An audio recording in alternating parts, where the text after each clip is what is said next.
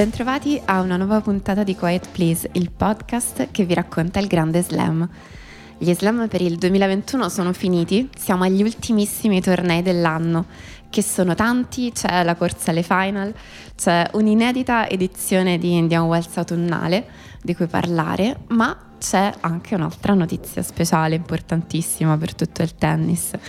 Dopo un anno e 20 puntate di Quiet Please, per cui ringraziamo sempre Fenomeno e Spreaker, sono estremamente felice ed emozionata di annunciare l'uscita di Roger Federer. È esistito davvero, il libro scritto da Emanuele Atturo per 66 and Second che è in uscita tra pochissimi giorni, il 28 ottobre.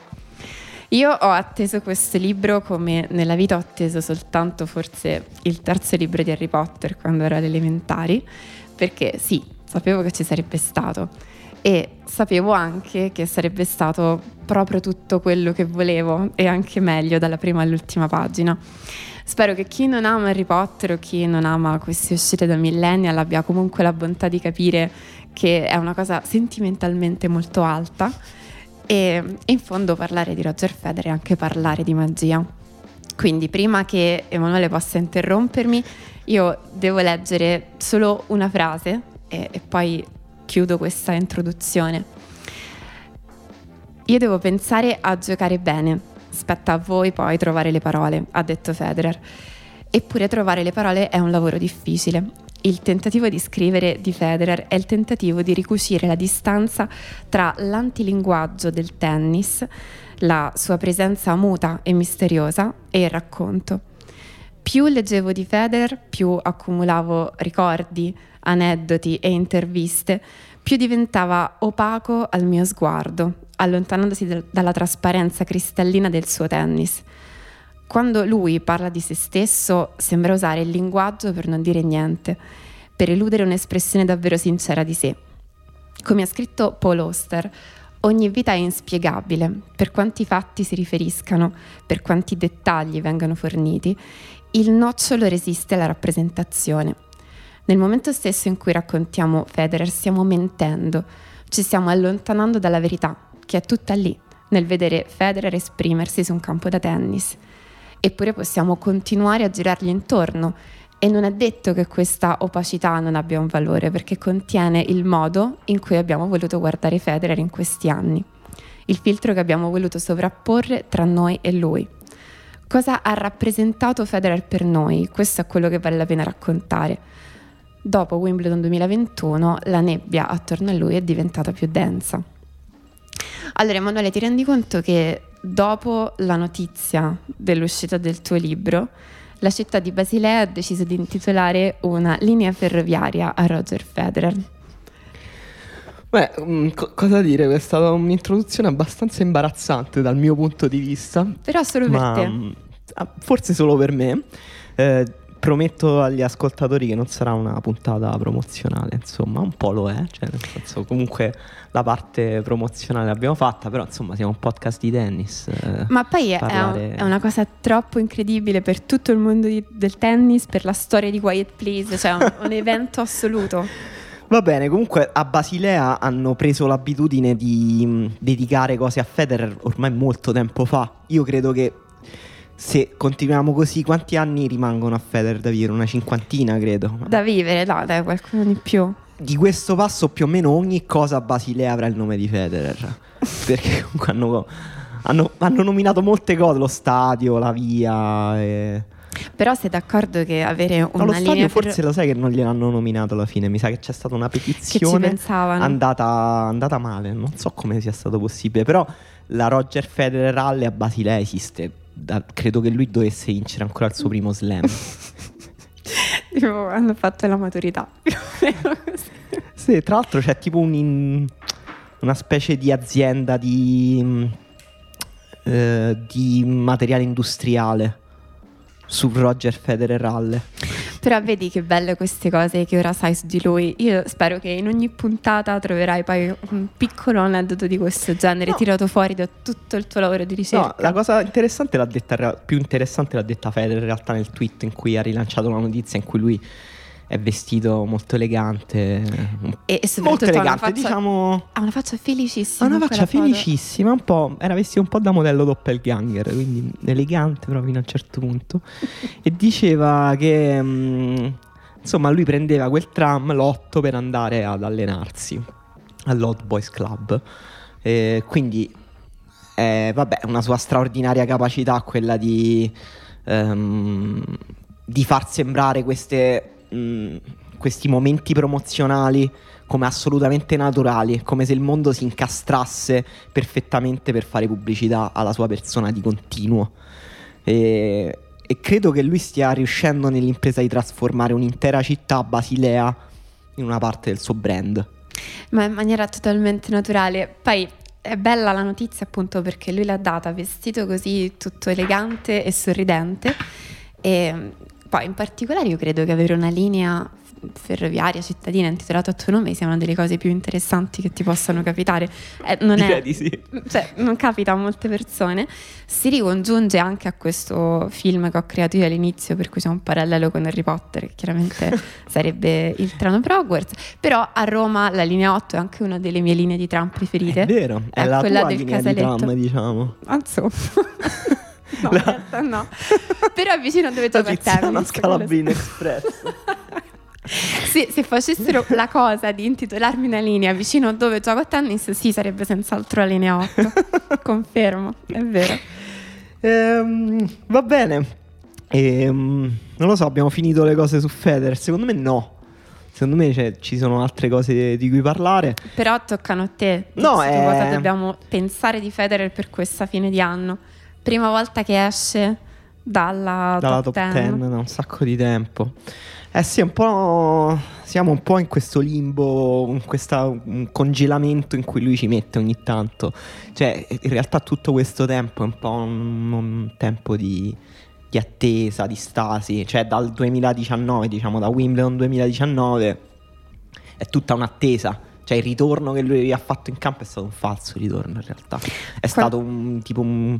Non lo so, delle briciole che ci ha dato per eh, metterci un po' eh, il tappo per la nostra fame di Federer. Però poi ecco, stiamo qui ad aspettare. E forse. Cioè, questa fra le varie teorie cospirazioniste su come si ritirerà Federer e quando si ritirerà Federer, per ricongiungerci a Basilea, molti dicono che sarà il torneo di Basilea del prossimo anno. Pensavi che eh, questa notizia del suo ritiro sarebbe stata più ufficiale per la data in cui avresti finito di scrivere il libro? quando è iniziato? 100% non... Davi per scontato di sì, tipo Sì. finisce prima lui Certo. che io, e, e invece no, Sì, sì. pazzesco. Beh, sono- si sono inceppate un po' di cose nella sua storia in questo finale. Ehm, perché sicuramente lui pensava che quel ritorno sarebbe stato più semplice. Cioè che i problemi al ginocchio li avrebbe superati un po' meglio. Pensava di arrivare a Wimbledon con più partite giocate, quindi con più vittorie. Pensava sarebbe stato tutto un po' più comodo. Eh, invece è arrivato a Wimbledon molto precario. E secondo me c'è un pensiero, cioè il mio pensiero, che è ovviamente mega egoistico in parte, in parte un pensiero da tossico, è non ha senso che non ritorni il prossimo anno a Wimbledon, non ha alcun senso Beh, questo lo pensiamo tutti. perché non c'è nessun modo per cui il prossimo anno a Wimbledon possa stare peggio di quanto era quest'anno. Ehm, però questa è un'illusione, ovviamente.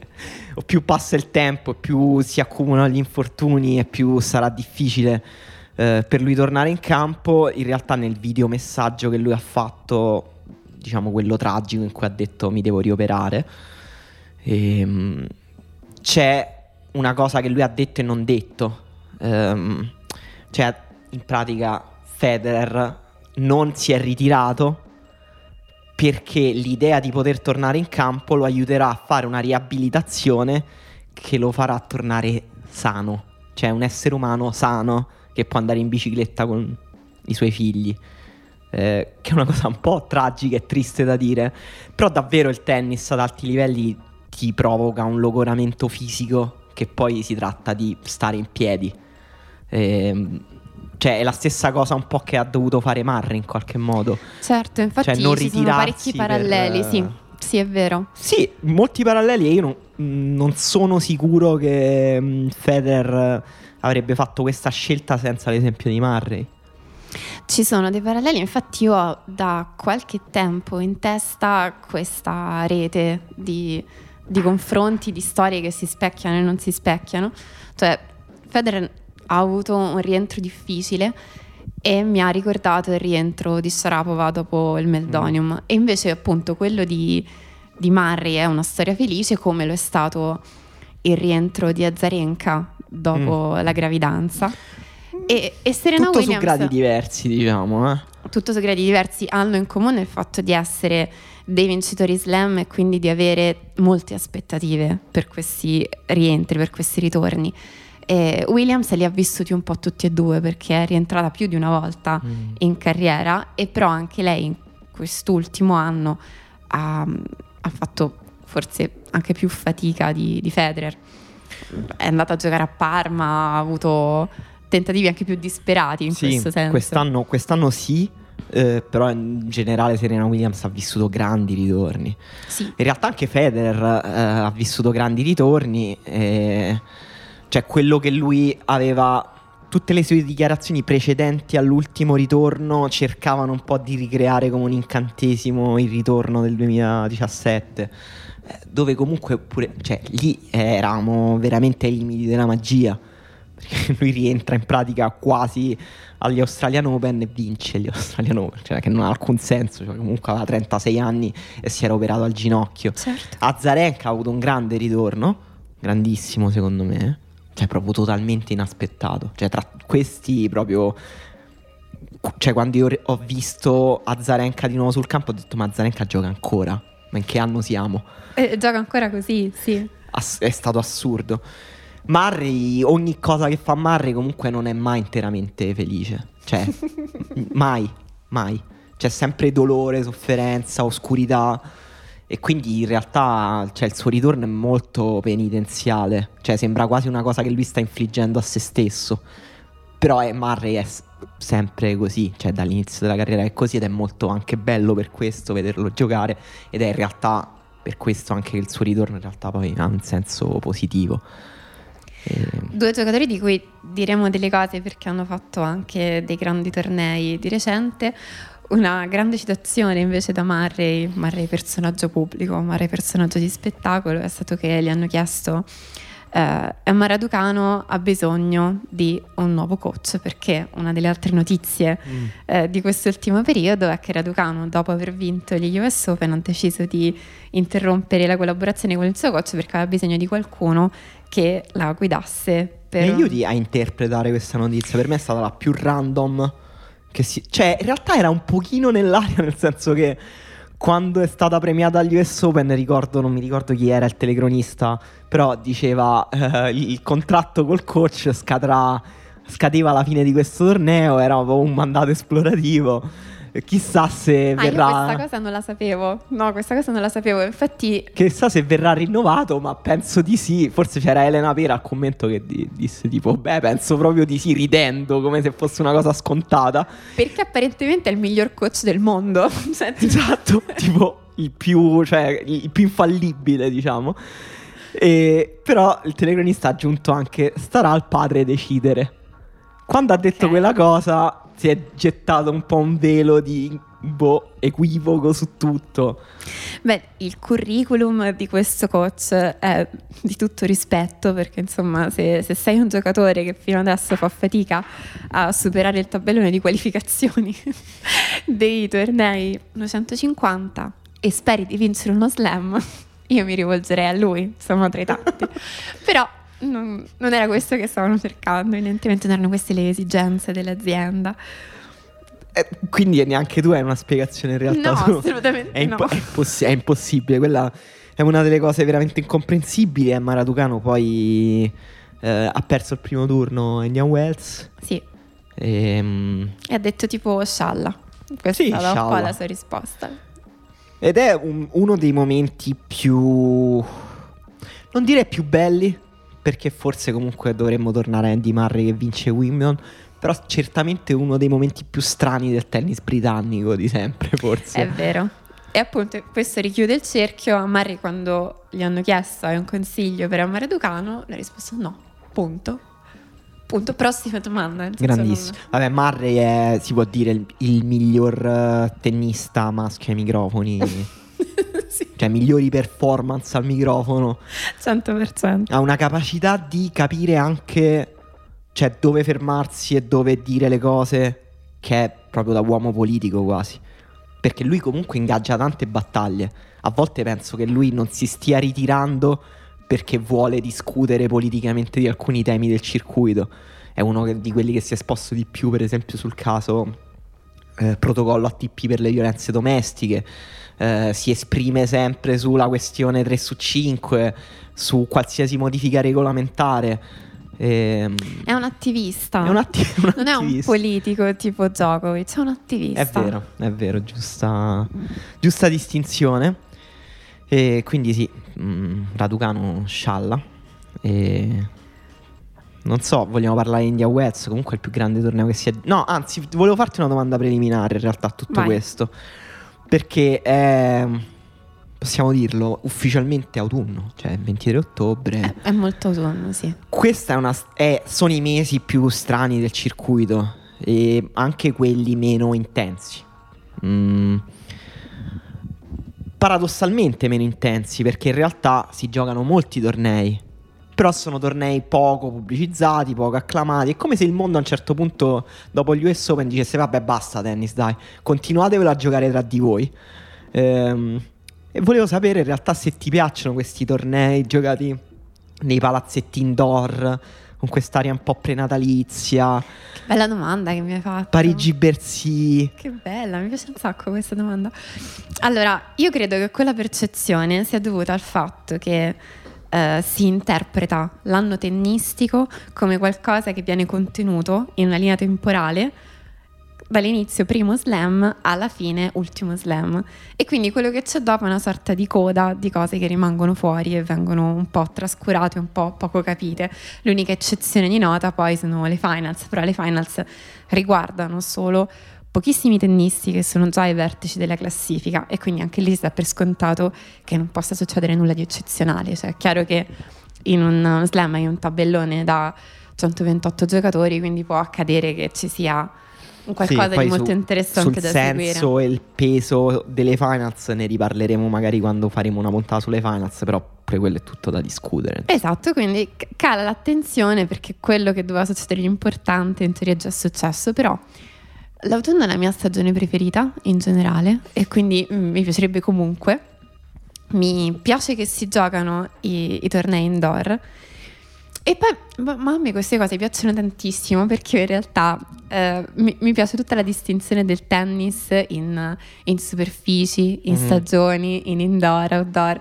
È tipo la teoria dei climi applicata al tennis, che lo, si sa che scientificamente non va bene, è inaccettabile, non funziona, ha un sacco di problemi, però ci sono affezionata, mi, piace pensare no, no, è, in quei termini. È oggettivamente una delle cose più pazzesche del tennis in sé cioè il suo essere legato ai cicli naturali eh, e ogni ciclo naturale Agli corrisponde ambienti, cioè, sì. è come se, se tennissi fossero animali e li interpreti in relazione all'ambiente in cui vivono. È... Sì. Che, che, comunque voglio dire eh, il tennis su cemento indoor è uno sport completamente diverso rispetto al cemento outdoor e pensa quanto è uno sport diverso il cemento indoor dalla terra rossa o dall'erba giocata boh a Londra certo. a giugno eh, con una grande piovosità. E questa cosa che mh, mm, siano quasi degli sport diversi da una superficie all'altra è una cosa che noi che seguiamo il tennis diamo un po' per scontata, però è una di quelle cose che se ti ci fermi un attimo a pensare da fuori dici questa è una follia. Nel senso, per esempio gli americani hanno inventato uno sport per ogni stagione. Cioè il baseball si gioca d'estate, il, eh, l'NBA si gioca diciamo inverno-primavera e l'NFL si gioca in autunno-inverno. Questa lettura mi mancava e adesso non posso più smettere di pensarla ed è bellissima. No, ma è, è, è, è così. Infatti, e non avevo così chiari tutti i calendari degli sport americani. Per esempio, il, il, baseball è molto legato a un ritmo rurale, alla lentezza, a questi campi grandi. Il tennis li contiene tutti. Queste, queste, cioè, ovviamente non con la complessità degli sport americani, però è vero che, che poi il, questo tennis autunnale è particolarmente affascinante proprio per. Bene, ti consegno un picco di follia per questo discorso. Cioè, secondo me l'estrema conseguenza di queste teorie diversamente scientifiche è che credo che si possa andare a cercare di dimostrare come i tennisti con i capelli rossi siano statisticamente particolarmente vincenti sul cemento indoor, giustificando giustamente il famosissimo detto uh, Sun's out, gingers in, esce il sole, le persone con i capelli rossi si devono nascondere, quando li metti in un ambiente protetto, sicuro, giocano al meglio. Oltre a Sinner che continua a vincere, uh, e, e, di questo parleremo indoor, ha vinto Elisa Manuitbank a Ost- no, non a Ostrava, a Nur Sultan, mm-hmm. che è un altro torneo indoor e aveva vinto Rublev a Vienna, quindi adesso abbiamo pochissimi casi Aspetta, per cui dimostrare. Lo, lo sai qual è il primo torneo vinto car- nella carriera di Jim Courier? Basilea, indoor. Perfetto. Giocato il 9 ottobre. ok, e niente. mi piacerebbe tantissimo poter raccogliere più materiale su questo, lo farò nel corso della mia vita, ne riparleremo tra vent'anni. E vabbè, niente. No, eh, il, in questo calendario, diciamo che siamo in un calendario, noi registriamo che si sta giocando a Anversa, in un palazzetto stranissimo che sembra una palestra col campo da pallavolo. Eh, poi si giocherà a Vienna, che comunque è il, non lo so, tennis e Vienna mi sembra un'accoppiata così straordinaria che non c'è altro da dire. Eh, sarà un 500 densissimo, ehm, perché ci sono già dei primi turni eccezionali poi ne parliamo magari, soprattutto nel tabellone maschile.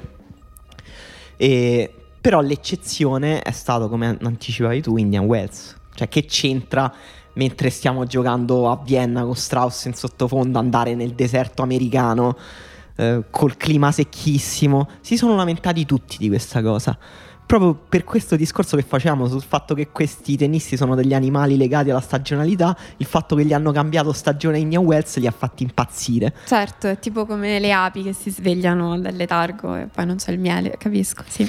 Senza caldo, senza particolare umidità, ehm, è diventato, almeno stando a quello che hanno detto i protagonisti, molto lento Indian Wells. Ovviamente quello a parlarne con più, diciamo, violenza è stato Medvedev. Ha detto è praticamente terra. Ha detto, ha detto varie cose. Ha detto varie cose. Ha perso. Medvedev ha perso con Dimitrov, che è stato un po'. Forse una delle due o tre storie di Indian Wells. Una delle partite migliori di queste settimane. Sì, tutte quelle di. sia quella con Medvedev che quella con Urkac di Dimitrov sono state partite bellissime. Poetiche perché me, Dimitrov comunque per riuscire a vincere delle partite contro avversari di quel livello lì deve sfoggiare un repertorio di tennis che boh, nessuno ha. Ehm, grande fatica però anche grande artisticità. Sì, si è ritagliato questo ruolo specifico di, di, rappresentare la poesia nel tennis, quindi di essere assolutamente inutile perché poi non vince un torneo da non so quanto, ma che quando raggiunge i suoi picchi di intensità tutti rimangono completamente incantati e effettivamente ha, ha, trasformato la realtà in quel momento. Va bene, stiamo già parlando di Dimitrov, ma è giusto, nel senso tu, che aspettative nutrivi per Dimitrov nella sua carriera in generale? Ricordo che abbiamo visto anche insieme una partita agli internazionali di Dimitrov. Sì, e possiamo essere sinceri, il mio commento tecnico è stato è il tennista più bello della storia del tennis, che, che non vuol dire insomma che avevo una lettura tecnica per il suo futuro. E forse è stata una predizione molto azzeccata. No, non lo, non lo so, in realtà um, non so quanto si possa parlare di talento sprecato per Dimitrov perché anche New West abbiamo visto quanta fatica faccia lui a vincere dei punti, dei singoli 15 perché non ha la velocità di palla, non ha delle armi per eh, riuscire a vincere facilmente i punti contro i suoi avversari. Però appunto ha una varietà nel suo tennis che poi riesce a mettere in crisi tutti. Contro Medvedev ha giocato una partita che più che varietà a un certo punto se giochi il rovescio in back il 76% delle volte si può parlare di varietà o è solo che stai giocando sempre in back e basta? Eh, però Medvedev è andato in tilt cioè la cosa ha funzionato bene. Sì, certo, la, la tua domanda sul 76% di back è giusta. Ehm, anche Dimitrov quando in forma una leggerezza di, di piedi di movimenti che è veramente incantevole, veramente bella da guardare. Sembra essere quella un po' la soglia su cui si, si alza il suo livello quando riesce a muoversi così e arrivare in ogni punto. Sì, sì, verissimo. Lui è, cioè, una, ha una leggerezza davvero speciale anche nel, nel footwork e mh, mm, poi ha perso in semifinale in maniera totalmente inaspettata, cioè a quel punto inaspettata, comunque una volta batti Medvedev e Urkac si pensa che tu possa vincere con Cameron Norrie, però eh, poi Cameron Norrie ci ricorda che è il quarto tennista con più partite vinte nel 2021, uno dei dati che meno so leggere proprio in assoluto nel mondo dello sport oggi. però Norrie si è messo lì, ha sbagliato veramente poco ehm, poi è arrivato in finale, ha incontrato un altro giocatore col tennis molto brillante, un po' da giornata, eh, cioè Basilashvili, si è messo lì, anche lì non ha sbagliato niente, ha vinto il torneo. E che dire, stranissimo, gli inglesi dovevano rivedere Emma Raducano e New Wells, alla fine si sono goduti la vittoria del primo mille di Cameron Norrie ricordiamo tennista, insomma, late bloomer, eh, dire poco, diciamo, è, um, con tutta una carriera molto um, anonima. Uh, fino al 2017 credo stesse studiando sociologia all'università. È nato, se non sbaglio, in Sudafrica, eh, però ha cittadinanza britannica. Mm, un, una persona interessante che non sembra un tennista per niente. Però ecco, il suo allenatore ha detto è migliorato moltissimo, crede di più nel suo tennis, la cosa su cui è migliorato di più è che è diventato più aggressivo, che non è una cosa scontata da dire perché Norri comunque non ha una palla molto pesante, sia al servizio che nei colpi da fondo, però eh, è vero che gioca con grande intensità sin dai primi colpi dello scambio, ha un grande senso del timing, colpisce con molto anticipo, sta bene dentro al campo e sbaglia veramente poco, cioè riesce a toccare un buon compromesso fra rischio e, mm, e opportunità sul campo, che comunque è sempre una buona soluzione per vincere le partite. Però ecco, la vittoria di Norri meritatissima, però ecco, non è Dimitrov è stato l'highlight del torneo maschile, mentre Igna Wells femminile è stato esteticamente più interessante, si può dire. Mm, quello che volevo dire su, su Norri è che la partita, soprattutto la finale, l'ha giocata anche in modo molto intelligente al di là del um, tennis fisico in sé, perché ha lasciato sfogare i colpi di Basilashvili per l'inizio della partita, per il primo set, avendo fiducia sia nel fatto che magari il livello di Basilashvili non sarebbe rimasto così alto per tutta la partita, sia nel fatto che lui tutto sommato avrebbe potuto trovare il modo di opporre una, un certo tipo di risposta. Ed effettivamente se pensiamo al Norri che comunque era arrivato in finale con uh, Berrettini al Queens, ha fatto un grande torneo anche lì, un'altra mm. finale giocata, anche un altro titolo quest'anno a, allo Scabos. E quindi insomma in realtà una, una, non era un esploit random, no. è stata una stagione esploit. Sì, sì che, che può avere benissimo continuità. Um, nel femminile ha vinto una tennista che anche lei ha avuto un 2021 pazzesco. Non lo so, è la tennista con il 2021 migliore, forse no, perché comunque c'è Crecicova, ci stanno, ci stanno comunque tante storie notevoli nel femminile nel 2021. Però di certo una di queste è quella di Paola Badosa, una tennista arrivata non dal nulla perché aveva una carriera juniores uh, interessante, promettente, che però sembrava essersi completamente persa Andy Wells ha vinto il suo primo titolo. E... La finale di India Wells femminile è stata una delle partite più belle dell'anno e, ed è strano dirlo adesso perché ci sono state tante partite che erano tra le più belle dell'anno di recente agli US Open, compresa la finale stessa, ma la partita con, tra Badosa e Azarenka è stata un qualcosa di incredibile, cioè ogni punto giocato ad un livello altissimo. Una di quelle partite che se le guardi impari a giocare a tennis, cioè il giorno dopo scendi, anzi due ore dopo scendi, ma in campo sai giocare magicamente perché talmente hanno tirato fuori colpi, movimenti, fiducia. Era un continuo crescendo. No, è vero e sembra, non voglio tirare troppe conclusioni ottimistiche, però mi sembra una coda d'anno particolarmente promettente per il tennis femminile perché ha creato una serie di giocatrici che sembrano avere un futuro prossimo, molto prossimo, eh, ottimo e che si, diciamo, fanno da contorno o anzi fanno da portata principale rispetto appunto agli esploit delle giovani che abbiamo visto agli US Open, cioè Leila Fernandez e, e Emma Raducanu. Leila Fernandez comunque anche lei ha giocato un grandissimo un, un Indian Wells. Un grande Indian Wells in cui ha confermato uno spirito battagliero folle. A Leila Fernandez non piace perdere. È, non... incredibile, si, si, sente quasi fisicamente questa cosa guardando le sue partite. Proprio è una cosa che odia a morte, non, non ce la fa. Però oltre a loro, ecco, e oltre a Paola Badosa, che, su cui comunque vale la pena forse ritornare poi, ehm, Ons Jabeur, scusate questa pronuncia terribile, però prima donna, no, prima araba in generale tra maschile e femminile a entrare in top 10 nella storia del tennis. Sì. un traguardo davvero, anche questo ti ci fermi a pensare un attimo, è pazzesco.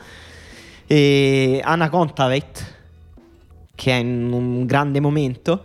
Eh, Ostapenko anche sta giocando benissimo. Sì. E, e Azarenka speriamo che duri.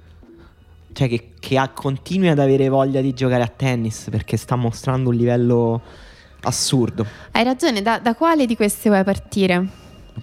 Tra loro, no, partiamo. No, volevo, volevo, un po' sentire da te un commento su Badosa più, più specifico, cioè nel senso che ha un tennis um, comunque anche molto bello da vedere. Cioè, una tennista anche. Allora, il suo tennis è incredibile ed affascinante perché, e ci ho pensato tutto il tempo durante le partite di Indian Wells non ti può venire in mente nessuno, spero tu mi possa smentire, che gioca come lei.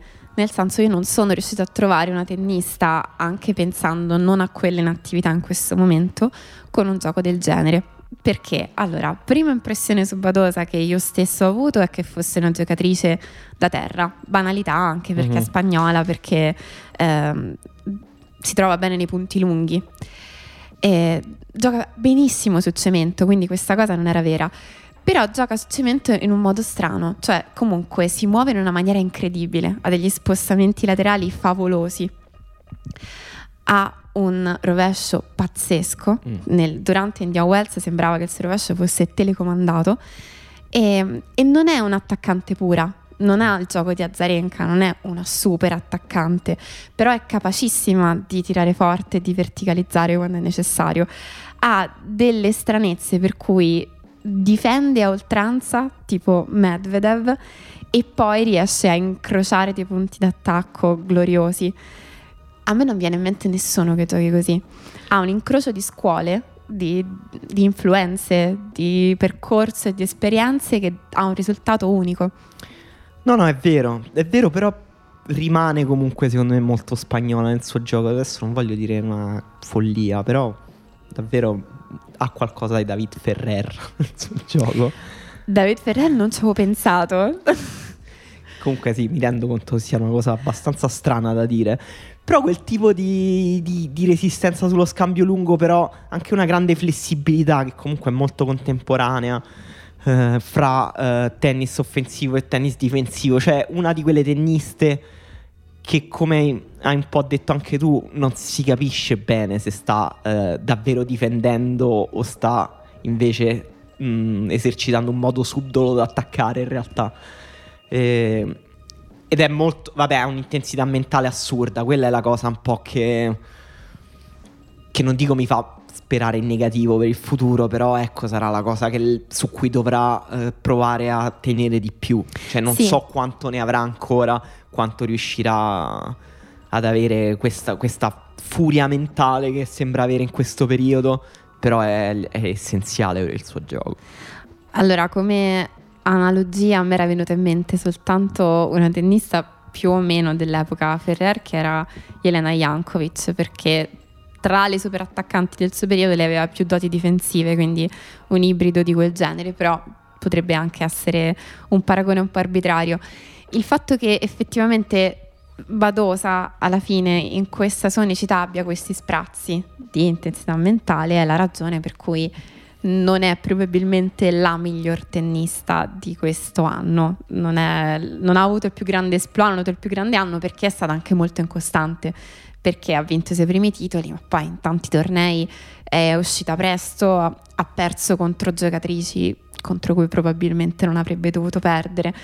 E, e quindi ci sono alti e bassi, gli, Vabbè, al- gli alti sono strepitosi. L'hai detto con una sicurezza, questa cosa non è la migliore tennista di quest'anno che avevi proprio molto presente un altro nome nella tua testa. No, no, però mi ricordo tipo che nella, nella parte della stagione su cemento del- di fine estate invece sembrava in netto calo. Sì, Eh, fino agli US Open, insomma, è stato abba- abbastanza in Sì, ed è- discesa, questo avevo chiaro ed in è mente. vero che forse le condizioni di, di India Wells l'hanno favorita comunque, perché è vero che gioca bene sul cemento, però era davvero strano questo cemento. eh. Cioè il fatto che Dimitrov abbia vinto col 76% di back contro Medvedev su cemento comunque è andato strano. Vero? Ehm, ne abbiamo solo accennato. Però appunto Medvedev ha detto non ero mai stato breccato tre volte consecutive su cemento nella mia vita, cosa falsa. Però Eh, eh, sarebbe molto strano che lui riuscisse a calcolare queste statistiche su se proprio- stesso. e però l'ha detto proprio e, e figuratevi quanto era lenta, ha detto proprio questa cosa qui in inglese ovviamente. Però eh, sì, era molto indispettito Medvedev ad aver perso proprio perché effettivamente sembrava essere um, un po' cioè sembrava imbattibile un po' in questo torneo. Ehm, Forse- anche, for- anche Rublev ha detto è molto lenta. Adesso non Vero, ricordo sì. nel femminile, qualcuna nel femminile anche ha detto è lentissima. Cioè è molto difficile trovare dei vincenti. Eh, quindi è con una mh, contrattaccante, tra virgolette, molto elastica come Badosa, sicuramente un po' ha usufruito delle condizioni. Stessa cosa può, essere, può aver favorito Azarenka da 32enne. Tra Mm. l'altro anche l'anno scorso lei aveva fatto finale agli US Open e aveva vinto Cincinnati, che poi non era Cincinnati, però insomma, eh, perché erano stati spostati in autunno, quindi magari usufruivano sempre di queste condizioni un po' particolari che possono, alterando le cose, favorire qualcuno che non sarebbe favorito. Va bene, comunque, magari di eh, chi ha avuto il miglior 2021 ci arriviamo alla fine del 2021, visto che ci sono Giusto. altri tornei da giocare. Però dobbiamo forse parlare di questa tennista che sta avendo un grande, eh, un grande momento di questa stagione, almeno che è Contaveit. So che hai visto molte partite di Contaveit. tipo, dobbiamo parlare di Contaveit, assolutamente. Di- dimmi, dimmi qual è la partita più Mm. bella che ha giocato Contaveit nelle ultime settimane. Secondo me con Muguruza. Che l'ha spazzata via in tipo mezz'ora? Sì, perché non è stata una partita appassionante in sé, per la partita in sé, però una dimostrazione di forza impressionante. Cioè Muguruza non sapeva proprio che fare, poi non so, sembra diventata particolarmente rosicona Muguruza. dopo, dopo ogni punto sembrava dire, vabbè, che, che devo fare? Questa sta trovando la partita della vita, cioè, tutte con me Allora me trovano la partita della vita. E Contavet mh, rispetto, ecco, parlavamo di Badosa che è un po' subdola, molto elastica, che Contavet tira forte ogni cosa che le passa attorno, più o meno. Mm, molti gemiti, eh, mm, poca estetica nel suo tennis. Sì, i suoi colpi non sono bellissimi, effettivamente, Ha da, questa da vedere. del- di dritto Disturbante. mozzata, a volte un po' a lazzo, cambia ogni volta. Non capisco come faccia. A volte sembra davvero tipo una che ha imparato a giocare a tennis la scorsa settimana e però ha, mm, ha, ha troppa forza nelle sue braccia per non riuscire. E serve benissimo e ha un'intensità lei però è un'intensità diversa da quella di Batosa perché Batosa ha quell'intensità pure un po' la Leila Fernandez che sta molto attaccata a alcuni bivi chiave della partita sì anche caratteriale da dover sentire la guerra e sì, fare sì, da Vamos segni, certo. diciamo Mentre Contavet è una che vuole mangiarti il cuore appena mm, comincia lo scambio. Poi vabbè, non è una che, cioè, ne sto parlando come se la conoscessimo eh, per la prima volta adesso, però in realtà è una tennista che gioca ad alti livelli ormai da um, due o tre anni. Allora, l'ultima volta che avevamo registrato aveva vinto a Cleveland, adesso invece ha vinto a Ostrava credo abbia l'accento su quella lettera, altrimenti non saprei come dirlo. E questo torneo bellissimo che aveva dei punti esclamativi inclusi nel nome, quindi è un torneo chiaramente più importante degli altri perché gli altri non hanno i punti esclamativi. Sappiamo che i punti esclamativi, ad esempio, segnano le mail con alta priorità, quindi evidentemente era un torneo molto importante. Contavit l'ha vinto battendo nell'ordine Cirstea, Badosa agli ottavi, Bencic ai quarti. Kvitova in semifinale e Maria Saccari in finale senza perdere un solo set. Eh, mostruoso. Anche mostruoso. con Saccari devo dire una partita mostruosa, eh, perché pure Saccari è una tennista che sta bene, che gioca bene. Che nel, nel, secondo set ha fatto di tutto per non fargliela vincere così questa finale. Mm, grandissima partita. Saccari un po' perdente, sta sviluppando un po' una sindrome da perdente. È, è molto paziente cosa accetta, nel vincere nella sua carriera in generale. troppo bene le sconfitte, che è una cosa che io capisco emotivamente, però effettivamente non porta benissimo, ecco, se vuoi diventare la, la numero uno del mondo. Un po' il contrario di Leila Fernandez. Giusto. Ehm... Non so cosa c'è rimasto. C'è rimasta la, tantissimo. C'è rimasto Sinner che ha difeso il suo primo titolo ah, a pazzesco, è vero. Una delle più grandi felicità che io personalmente abbia vissuto nell'ultimo Ma, ehm... mese. Mi sono emozionata tantissimo. Al, quando è iniziato il torneo ho pensato il fatto che Sinner abbia l'occasione di tornare da testa di serie numero uno è una cosa meravigliosa e incredibile, anche la sfida più grande della sua vita probabilmente, l'occasione di difendere subito questo tuo titolo dove sei già così di gran lunga il favorito e partita dopo partita che non sono state per niente facili, non stava giocando per niente bene, che faceva cose diverse e alla fine ce l'ha fatta, ti giuro, felice come se l'avessi vinto io. No, ehm, è strano, è strano che Sinner insomma, agli albori della sua carriera stia sviluppando una relazione privilegiata col torneo di Sofia in Bulgaria. Però questo è, Sinner mi sembra che a me sta dando questa impressione che sta cambiando, sta lavorando molto sul suo tennis, cercando di migliorare e cambiare tante cose e lo sta facendo con grande ferocia e però al contempo sta um, anche cercando di non perdere un centesimo di competitività sulla singola partita mentre sta lavorando sul suo tennis, che è una cosa molto difficile per un giovane. Però lui ci sta riuscendo abbastanza bene, devo dire, nel senso che ogni partita sembra migliorare un pochino e anche quando gioca male comunque trova il modo di vincere e si aggrappa mentalmente a delle partite mm, in modo secondo me notevole. Mm, a India Wells è vero che ha avuto poi un grande passaggio a vuoto perché secondo me sono vere entrambe le cose nonostante suonino contraddittorie, nel senso che per me è un tennista con una grande mentalità e però anche di grandi crolli, ma sono vere entrambe proprio perché eh, stiamo parlando di un ventenne. E, e Taylor Fritz per me ci sta quella sconfitta India Wells agli ottavi con Taylor Fritz che ha giocato un grandissimo torneo e comunque un tennista dal talento un po' sottovalutato. Cioè, almeno nei commenti in questo torneo. Nel senso, Fritz fino a qualche tempo fa era considerato next big thing del tennis americano. Poi è vero che lì era troppo pompato, però poi non è che è diventato una pippa. Se è uno che ha trovato una, una grande settimana ci sta a perderci. Sinner non stava giocando benissimo, ci sta. Sinner ha detto che tra lui e Taylor Fritz c'è proprio quel genere di relazione tennistica per cui Sinner è il giocatore con cui Fritz preferisce giocare, è proprio quello che tira fuori il meglio di lui. E quello che dicevi è vero, era una promessa, lui quest'anno se non sbaglio si è operato e gradualmente il suo rientro è stato eccezionale. E, quindi verissimo, non è, non, non è, proprio considerabile un passaggio a vuoto. Per me le cose che dicevi del fatto che quando gioca male trova comunque il modo di vincere e si attacca alle partite con spirito di competizione è la descrizione del motivo per cui lui è un fenomeno. Sì, e, sono d'accordo. Ti va di parlare proprio nello specifico dei cambi tecnici che sta facendo? Perché sono molto interessanti secondo me.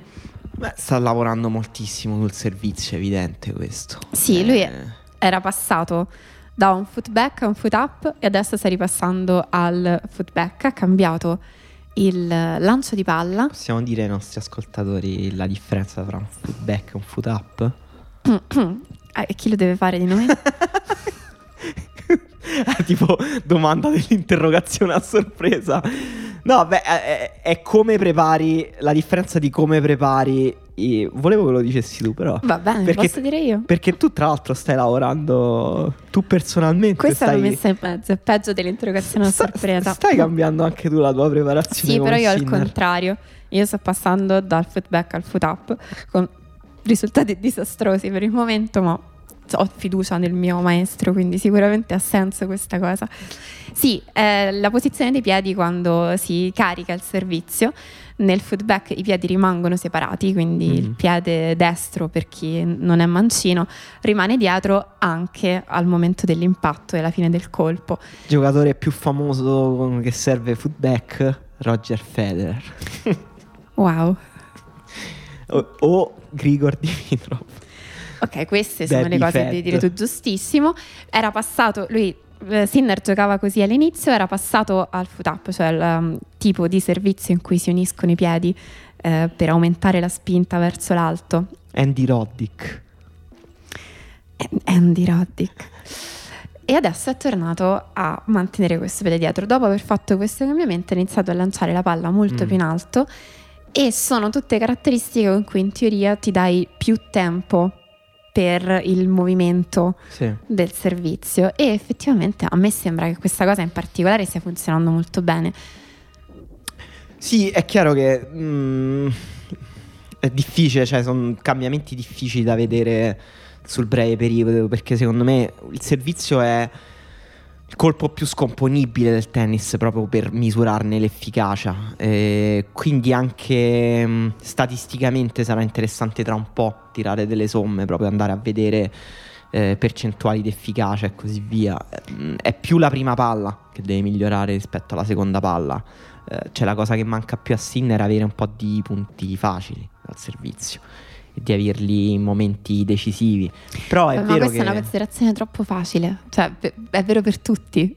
Cosa? Di che, devono avere più eh, punti facili fa al bene servizio? a tutti avere punti più facili al servizio. Eh vabbè, chiaro, eh, eh, si sta parlando di eh, livelli altissimi, cioè stiamo parlando di Sinner proiettando Sinner a potenziale vincitore slam, nel senso eh, se lui volesse continuare a vincere tornei ottimi eh, buoni, ottimi come già sta facendo e stare comunque tra la posizione numero eh, tra la 7, 8, 15, 20, eh, il suo tennis andrebbe benissimo così. Eh, è chiaro che i grandi giocatori ottengono molto dal servizio, cioè, non, lui ha detto delle cose moltissimo. interessanti ha detto il punto è che ormai gli altri giocatori mi conoscono e quindi non posso continuare a giocare sempre nello stesso modo. Infatti secondo me c'è un'altra parte di cambi tecnici interessanti non legati al servizio che sono più o meno tattici, cioè sì. effettivamente quello che si è visto a Sofia detto in maniera superficiale è che Sinner giocava più piano. Sì, Però quello che stava facendo in realtà era scomporre i punti di un game. Cioè lui finché non ha due punti di vantaggio sull'avversario, gioca molto in back mm. e mhm. cerca più le traiettorie e di tenere certo. il punto. Più manovrare, manovrare di più. Esatto, quando ha 2-15 di vantaggio, allora ricomincia a tirare. Sì, sì, no, no, questo, questo, è, vabbè, questo è il singolo cambiamento secondo me più importante eh, per Sinner, ma noi, cioè a Quiet Please ne parlavamo nel Mesozoico. Adesso, questa era una sboronata a caso. No, in realtà questo, cioè ne parlano tutti da tanto tempo, cioè il primo a parlarne è stato Sinner stesso, cioè che ha detto che doveva imparare a non tirare sempre. Adesso non vorrei dire una cavolata, però credo che anche Federer abbia detto questa cosa su Sinner. Che E- bello. Che, be- Che comunque lui- meravigliosa. È comunque un giocatore che cerca di spaccare la pallina, ma deve rimanerlo. Cioè, ovviamente la cosa più difficile non è rallentare, la cosa più difficile è trovare un equilibrio tra il rallentare e comunque mantenere l'identità di un giocatore che tira forte. E, e mi ricordo che sei stata tu stessa a dirlo quando io dicevo Sinner, anche un po' stizzito, deve, non può continuare a far sanguinare la palla ad ogni colpo, deve imparare a, a- a- a giocare un tennis più percentuale, cioè ragionando tennis, cos'è il concetto di tennis percentuale? Cercare di ragionare non sul singolo colpo, ma cercare di ragionare sui vantaggi indiretti che ogni colpo ti può portare e che sul medio-lungo periodo ti porta a vincere più punti. Eh, però giustamente tu dici, non può, Sinner sarà sempre quel giocatore che cerca velocemente il vincente. Sono d'accordo, però anche quello è come dire, aggiungere armi, aggiungere armi. Cioè, oggi se, se vuoi vincere uno slam devi saper fare più cose possibili. E, e comunque questa è una cosa, per esempio, che abbiamo visto. Entrambe le cose le abbiamo viste in questa partita di cui non possiamo non parlare comunque. Perché Sinner e Musetti si sono affrontati mh, per la seconda volta dopo le prequalificazioni di, eh, del Foro Italico. Che siano giocate nel 2019 in un momento in cui erano diciamo, Sinner nei primissimi passi di professionismo e Musetti ancora... Erano forse minorenni o, Sì. o quasi. Sin- eh, Musetti era ancora juniores ed era stata una partita bellissima ehm, che si trova tra l'altro su YouTube, quindi se volete recuperarla è molto bella. E eh, si riaffrontavano in un contesto completamente diverso in cui era comunque veniva abbastanza facile prendere questa partita per misurare quanto fossero cambiati entrambi. E mm, è stata una bella partita, un bel primo set, diciamo. Eh, il contesto è chiaro che era molto favorevole per eh, Sinner. Esatto, sì. Beh, Sia... Il cemento indoor è forse la peggiore superficie possibile per Musetti. Esatto, la superficie era totalmente a favore di Sinner e l'altro squilibrio era anche che è un buonissimo momento per Sinner, mentre Musetti viene fuori da degli ultimi mesi pre- prevalentemente di delusioni. Quindi Mm. non è che c'era davvero tantissima partita, però era comunque. C'erano delle cose in campo perché quando due giocatori si conoscono così bene, comunque in qualche modo viene fuori il loro miglior tennis e questo effettivamente si è visto. Sì, e Sinner l'abbiamo visto servire molto bene con la prima, soprattutto la prima esterna da destra, secondo me un colpo migliorato. E mm, avere molta pazienza. Eh, dall'altra parte Musetti è in un momento che anche le- cercando di interpretare le sue parole nelle interviste sta cercando di giocare tanto e giocare molto libero, molto sciolto per ritrovare un po' di sensibilità. Che sembra una cosa un po' astratta da dire, però i tennisti vivono proprio di questo, cioè di sensazioni, Verissimo. di avere la sensazione che la palla la sta incontrando bene, che a livello spazio-temporale sei ben Che inserito la nel devi mondo. sentire. Sì, eh, sì, sembra un po' una cosa un po' da, da- mistica da quattro soldi, però è vero, è così. E quindi Musetti anche con Sinner ha provato a tirare a tutto braccio proprio dal primo momento, ragionando quindi un po' sul suo periodo, sul suo momento in cui deve ritrovare delle sensazioni più che sulla partita in sé. Poi ha anche funzionato e lui sulla diagonale di rovescio ha giocato molto bene, secondo me, Musetti. Perché comunque reggere la diagonale di rovescio con Sinner sul cemento indoor è notevole, cioè non, non tantissimi la reggono. Lui l'ha retta bene, ne è uscito benissimo. Alcuni rovesci lungolinea da strapparsi gli occhi. Poi sul dritto Musetti è L'ha stato retta un bene, ma stava dietrissimo per farlo. E, questo è, diciamo, l'elemento su cui poi Sinner aveva sempre un margine. E quello è purtroppo è Muse- il tennis di Musetti non, non funziona molto sulle superfici veloci perché ha delle aperture molto complesse, ha dei colpi molto complessi, eh, quindi è difficile che mettere insieme tutte le cose eh, su ogni colpo. Mentre stiamo registrando, Sinner ha vinto anche la semifinale con Eh, Harris 6-2-6-2. 6-2-6-2, quindi anche qui non ha ancora perso neanche un set. Harris, uno dei migliori giocatori del 2021, tra l'altro. Assolutamente. E a questo punto aspetta in finale il vincente di Brooksby, Schwarzman. Nello stesso tempo abbiamo Camila Giorgi a Tenerife che è arrivata in semifinale, giocherà con Osorio. È stato un torneo interessante, anche questo meriterebbe più spazio, anche se non glielo daremo in questa occasione, ma magari ne parliamo se vince. La- il primo turno particolarmente incredibile in cui giocava con Bolsova, moldava naturalizzata spagnola. E mm, dopo aver vinto il primo set ci sono stati degli episodi in cui, secondo lei, anche secondo il padre, l'arbitro continuava a chiamare buone palle di mezzo metro fuori. E una delle poche volte che ho visto Giorgio effettivamente alterarsi per questa cosa e cominciare a chiedergli di fare il suo lavoro con più attenzione, in modo anche abbastanza appropriato nei modi, Mhm. non- però di solito non dice nulla. Invece questa volta gliel'ha detto e l'arbitro per tutta risposta le ha dato prima un warning, poi un penalty point, poi per due volte addirittura dei game di penalità. Non c'è premessa migliore per perdere una partita a tennis di questo. Assolutamente, anche perché io personalmente non ricordo altre partite con ben due Mhm. eh, game di penalità. Chiedi a, a Serena Williams se non c'è modo di, di perdere una partita più facile di questo. E comunque lei il, il set l'ha perso ed era impossibile non perdere un set del genere, ma ha avuto la concentrazione per rimanere in partita e vincere poi al terzo. Spazzato via nei turni successivi, Kovinic e Ranciarus. L'ha lasciato in tutto 5 game tra, tra tutte e due le avversarie Eh, e sta giocando un tennis semplicemente ingiocabile, cioè non, non si può fare. Le- sembra, sembra che giochi contro delle bambine per la differenza di livello che c'è. Diciamo, eh, Camila Giorgi in giornata, a che posizione della classifica la metti? Mm, Tre minimo.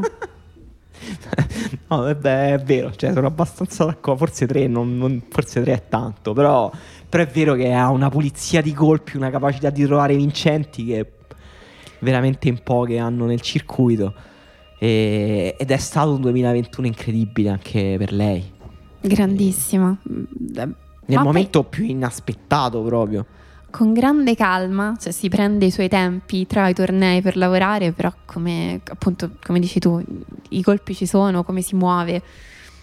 Grandissima. Ehm, tra l'altro stavo guardando un po' il calendario. Vabbè, lei a Tenerife, mm, giocherà con Osorio Serrano. Probabilmente ci ascolterete che hanno già giocato e magari Camilla Giorgio avrà perso.